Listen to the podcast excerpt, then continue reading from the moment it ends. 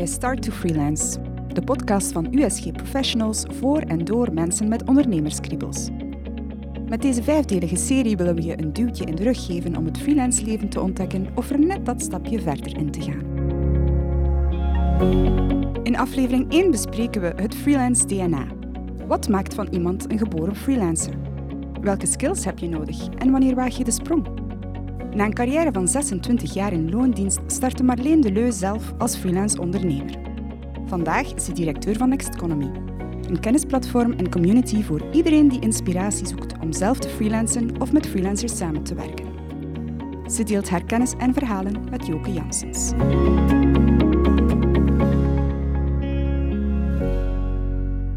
Dag Marleen. Dag Joke. Welkom op onze podcast van Start to Freelance, de allereerste aflevering. Heel fijn jou te gast te mogen hebben. Dankjewel, vereerd dat ik eh, de eerste mag aftrappen. Heel leuk. We gaan het vandaag hebben over het, uh, het DNA van een freelancer. Dus ik ga meteen mijn eerste vraag op jou afvuren. Zijn er bepaalde skills die een, een freelancer of een ondernemer, en ik gebruik hier al een, een woord ondernemer, in zich moet hebben? Ja, absoluut. Ik denk dat een aantal kernwoorden zijn die je moet hebben. Allereerst is er passie. Je moet ergens eh, een passie voor hebben. Iets waar je voor wilt gaan en waarvoor je heel veel over hebt. Je moet ook ondernemend zijn. Je moet uh, zin hebben voor initiatief. Het gaat niet vanzelf. Het werk komt niet vanzelf naar jou. Je zal voortdurend, en dat is nog een ander kernwoord, wendbaar moeten zijn. Je aanpassen aan de veranderende omstandigheden. Corona is daar natuurlijk een heel uh, extreem voorbeeld van geweest, maar dat heeft heel veel impact gehad op heel veel zelfstandigen, inclusief freelancers. En ik denk een ander woord dat ook belangrijk is en wat je toch wel een stukje in je moet hebben, is commercieel denken. Commercieel denken, je moet je kunnen verkopen. Je moet een klant ook begrijpen en denken in oplossingen voor de klant. En dat, ja, dat is allemaal voor mij commercieel denken ook. Ja. ja. Oké, toch al een heel lijstje? Een heel lijstje, ja. absoluut. Ja. Is het volgens jou ook belangrijk om een bepaalde expertise te hebben als je als freelancer wil starten? Ik denk dat heel veel mensen meer expertise hebben dan ze zelf denken. Het komt er dan op aan om te kijken van waar wil jij mee bezig zijn? Wat geeft jou energie? En aan de andere kant, voor wie los je welk probleem op met waar jij mee bezig wilt zijn? En dat is wat je als basis eigenlijk in je businessprogramma moet gaan opstellen. Van waar ben ik mee bezig? Waar wil ik mee bezig zijn? Wat onderscheidt mij van andere mensen die hier in dat domein ook actief zijn? En aan de andere kant, wie zoekt er naar dit soort oplossingen? En hoe willen zij dan die oplossing ja, aangebracht krijgen? Is dat online? Moet ik mij daar fysiek voor verplaatsen? Moet ik een dienst maken of een product? Ja, dus dat zijn allemaal zaken die je dan moet gaan bekijken.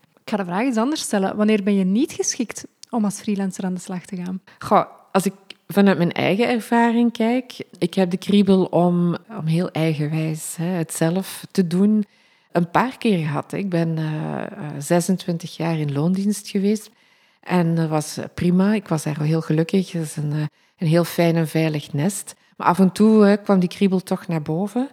Maar dan waren privé de omstandigheden niet goed. Mijn man had ook al een eigen zaak en die zei ja, ja, maar niet nu. Wacht tot, tot dan. En dan de lening afbetaald, de kinderen, uh, hun studies. En weet je, dat is bijvoorbeeld iets wat ik denk dat voor heel veel mensen meespeelt.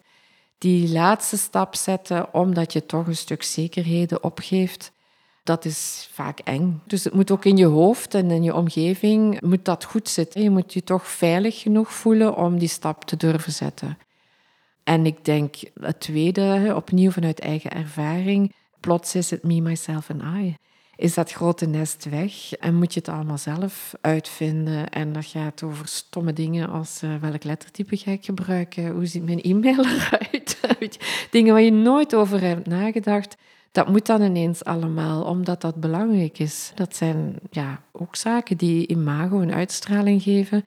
En, uh, en waar je toch over moet gaan nadenken. Maar dan denk je, oh my god, geen idee. Er komt gigantisch veel er bij komt kijken. heel veel op jou af. Ja. En ja, dat kan je maar beter goed voorbereiden. Ja. En dat heb ik niet gedaan. Hè. Dus ik heb echt alle fouten gemaakt die je kan uh, voorstellen. Ik herhaal dat telkens opnieuw. Ik, uh, ik denk, ja, ik ben echt het voorbeeld van hoe het niet moet.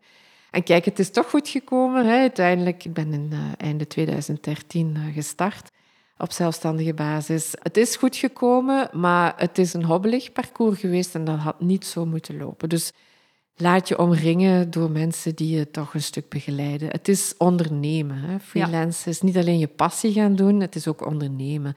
En dat stuk vergeten heel veel mensen, inclusief mezelf. Klopt, maar ik hoop en denk dat we daarmee met ons Start to Freelance programma wel een heel groot antwoord kunnen bieden op die problematiek waar dat jij bent tegenaan gelopen. Hè? Dus consultants komen inderdaad een jaar bij ons op contract, dus ze zitten nog in die veilige haven, zoals jij dat in destijds ook had uh, in loondienst. Maar ze proeven wel wat het is om voortdurend van project te veranderen. En ze worden wel voorbereid op alles wat op hun pad gaat komen. Ik vind het schitterend. Ik vind het echt schitterend en het is ook nodig. Heel veel mensen zijn inderdaad vanuit hun passie. Dus ze willen toch een stuk meer inspraak hebben in de inhoud van het werk waar dat ze mee bezig zijn, welke projecten ze wel of niet doen. Wat in een corporate omgeving met een baas die voor jou vaak beslist, niet mogelijk is. Dus ja, die vrijheid en die zin, die drang om zich verder te ontwikkelen in een bepaalde richting. Ja, als je dat kan in een veilige omgeving, hè, waar toch een stuk begeleiding en een vangnet is, dan is dat een hele mooie tussenstap. En, uh, dus een schitterend initiatief van jullie, absoluut. Fijn.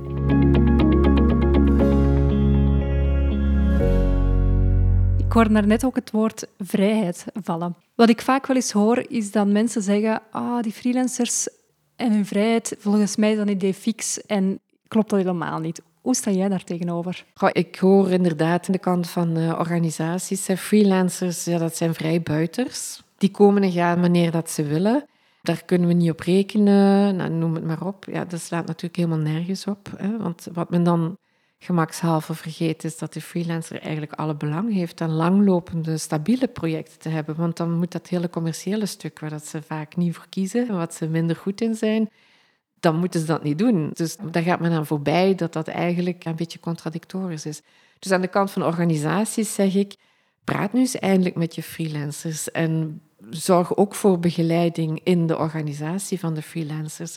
Heel veel freelancers krijgen zelden of nooit een fatsoenlijke onboarding worden niet geïntegreerd in een bestaande groep mhm. en blijven ja, degene die aan de buitenkant blijft staan. Ja, dat kan je niet verwachten. Freelancers zijn mensen, heel raar, maar waar. en mensen willen aandacht en mensen willen zich uh, ja, ja, thuis voelen ergens. En dat geldt ook voor freelancers. Dus dat beeld hè, van organisaties over freelancers als vrijbuiters is helemaal uh, fout dat veroorzaken ze zelf. Dus dat kunnen ze ook dan, dat is het goede nieuws, kunnen ze ook heel makkelijk zelf oplossen. Dus door uh, daar aandacht aan te besteden. En aan de andere kant freelancers die goed bezig zijn, die weten wie ze zijn, waar ze voor staan. En die gaan heel doelgericht bepaalde projecten kiezen. En die gaan ook zorgen dat ze daar een goede naam en reputatie opbouwen in die projecten. Die projecten gaan hun, marktwaarde verhogen, omdat ze daar bepaalde ervaringen opdoen, kennis uh, opdoen of in contact komen weer met andere mensen. Een heel ecosysteem vaak. Dat leidt hun dan weer tot andere opdrachten. Dus die gaan daar heel zorgvuldig mee om. En dat zijn geen vlinders die zomaar fladderen van de ene opdrachtgever naar de andere. Absoluut niet. Klopt. Nee. Daarop verdergaand, hoe belangrijk is netwerken voor een freelancer? Netwerken is belangrijk, maar ik denk met corona is dat helemaal anders om in te vullen. En is het een beetje zoeken ik denk afhankelijk van welke sector dat je werkt, hoe je dat moet gaan invullen. Vroeger was het, ja, ga vooral naar eh, de werkgeverorganisaties, recepties en evenementen en, uh, en loop daar wat rond en, en je hebt weer wat mensen.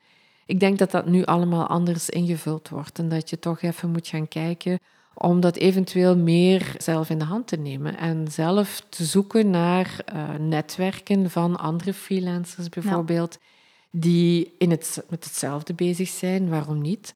Of net complementair met jou. En dat je elkaar samen gaat versterken.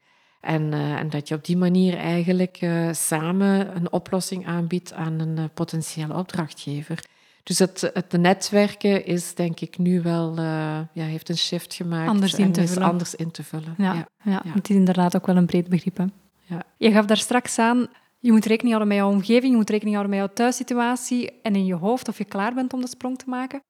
Bij jou waren de kriebels al langer aanwezig, maar heeft het dan toch een tijdje geduurd. Heb je daar spijt van dat het zo lang geduurd heeft? Dus zou Nee. je vroeger gesprongen hebben? Of... Nee, nee, nee, nee. Ik ben sowieso iemand die eh, niet te veel achterom kijkt. Hè, van had ik maar of zo. Dat slaat nergens op, vind ik. Eh, Ik kan beter vooruit kijken.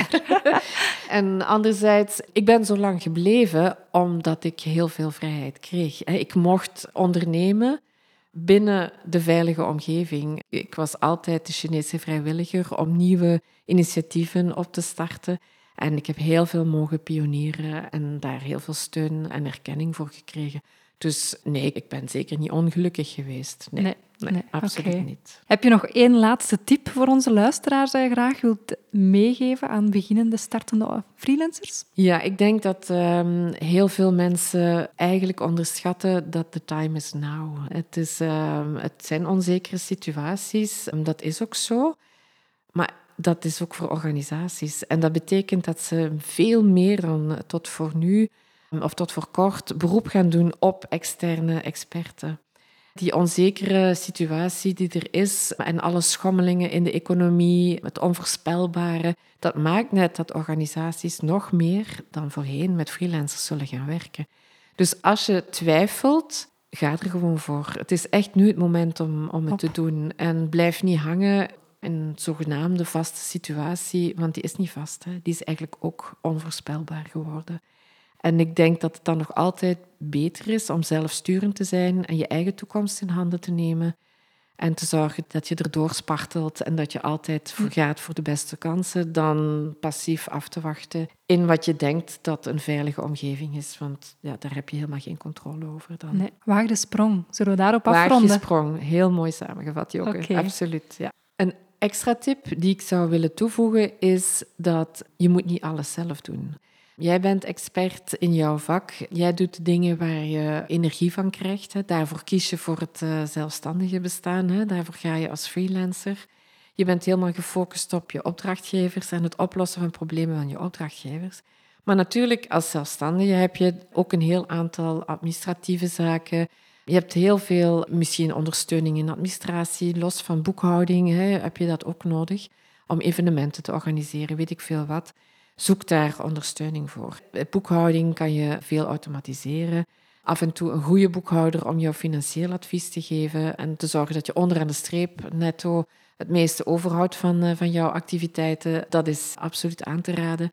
Maar ook, ja, ik werk met een virtual assistant om mij te helpen met administratieve taken. Die, op een bepaald moment eh, nam dat zoveel van mijn tijd in dat ik er heel zenuwachtig van werd. En ik denk, ja, dat is eigenlijk niet waar ik mee bezig moet zijn. Dus eh, Ja, en ik denk zeker voor startende freelancers niet in de valkuil lopen van alles zelf te willen doen. absoluut. Ja. Ja. Dus ehm, ja, laat je begeleiden om een goede ondernemer te worden. Om ook die work-life balance goed te bewaken. En te kijken van wat kan ik uitbesteden en aan wie. En hoe bereken ik die return on investment? Want Ja. natuurlijk, dat kost geld. Maar dat levert jou ook weer andere voordelen op. Hè? En hoe, hoe, maak je dat in, hoe breng je dat in kaart en, en eh, bereken je van, ja, dit is toch wel echt de moeite om dat te doen. Ja, Marleen, heel hard bedankt voor deze podcast heel graag gedaan. en graag tot snel. Dankjewel voor de uitnodiging. Dag. Dankjewel, tot later. Succes.